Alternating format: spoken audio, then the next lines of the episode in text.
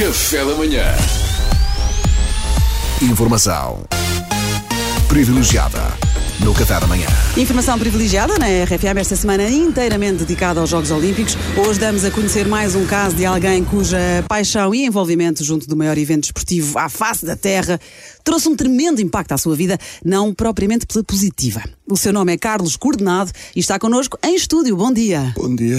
Carlos, fale-nos um pouco de si e da sua história, por favor.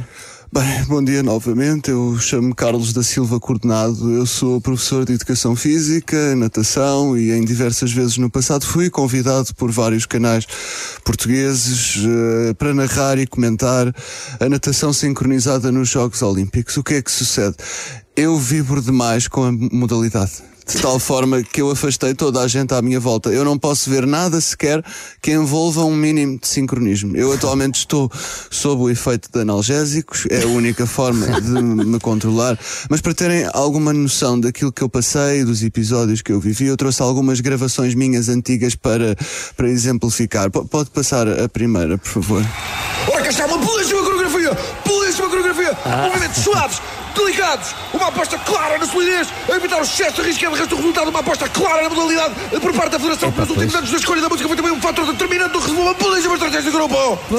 Pois bem, realmente não desmentiu quando disse que vibrava muito, Carlos. E isto é referente a qual final olímpica, só para nos situarmos no tempo? Nenhuma. Isto é o aquecimento de uma competição escolar em Hermesinde. Isto eram três miúdos, que a escola só tinha quatro, só que como o quarto já tinha chumbado seis vezes e já tinha 18 anos, do ponto de vista físico era injusto, então ele ficou de fora da competição. Mesmo que todos estivessem no sétimo. Mas realmente, oh, quando o Carlos dizia que vibrava demais com aquilo, não estava a brincar. que não é isto? Satanás? Que, que voz é esta? Não, não, Carlos, não. Isto é o nosso Pedro Fernandes e ele hoje, excepcionalmente, está a fazer emissão connosco a partir do exterior, numa ação de bicicleta. Ai, que susto, Sim, pensei que Carlos. tinha chegado a minha hora. Ai, que uma vez, uma vez isto numa ocasião que fui convidado para comentar na Eurosport os Jogos Olímpicos de Atlanta 96. Houve tanta gente a desejar a minha morte, eu Ai. fiquei banido da cidade de Atlanta. Sabe, sabe quando as pessoas recebem tipo, a chave da cidade?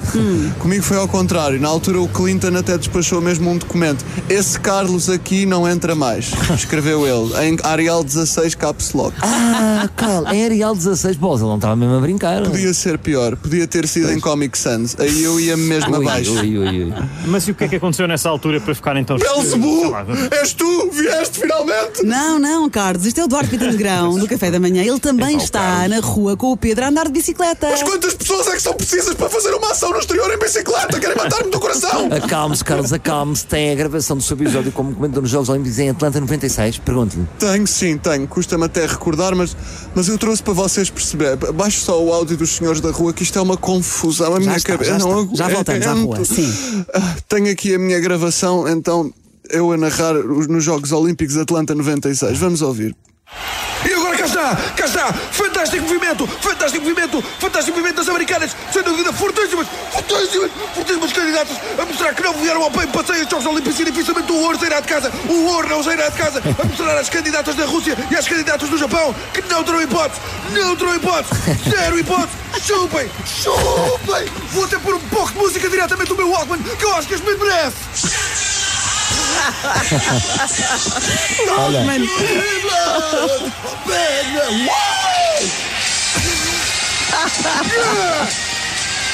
Natação sincronizada in your face, bitch! Bom, Carlos, Olha, estava, estava mesmo em êxtase e presumo que tenha sido mesmo um grande momento de natação sincronizada lá em Atlanta. Isto, não, não, isto eram os senhores do recinto a limpar a piscina por dentro antes de encherem. Uma semana antes dos jogos arrancarem. Os atletas na aldeia olímpica queixaram-se que não conseguiam dormir, por isso eu fui banido. Oh, Bem, mas, mas se o Carlos se entusiasma assim com a limpeza da piscina, eu imagino Ai meu quando Deus, tia. Célia, eu sei que nunca conseguiu definitivamente ir para o céu porque o seu marido não a perdoou em vida, mas está na altura de ir descansar, tia.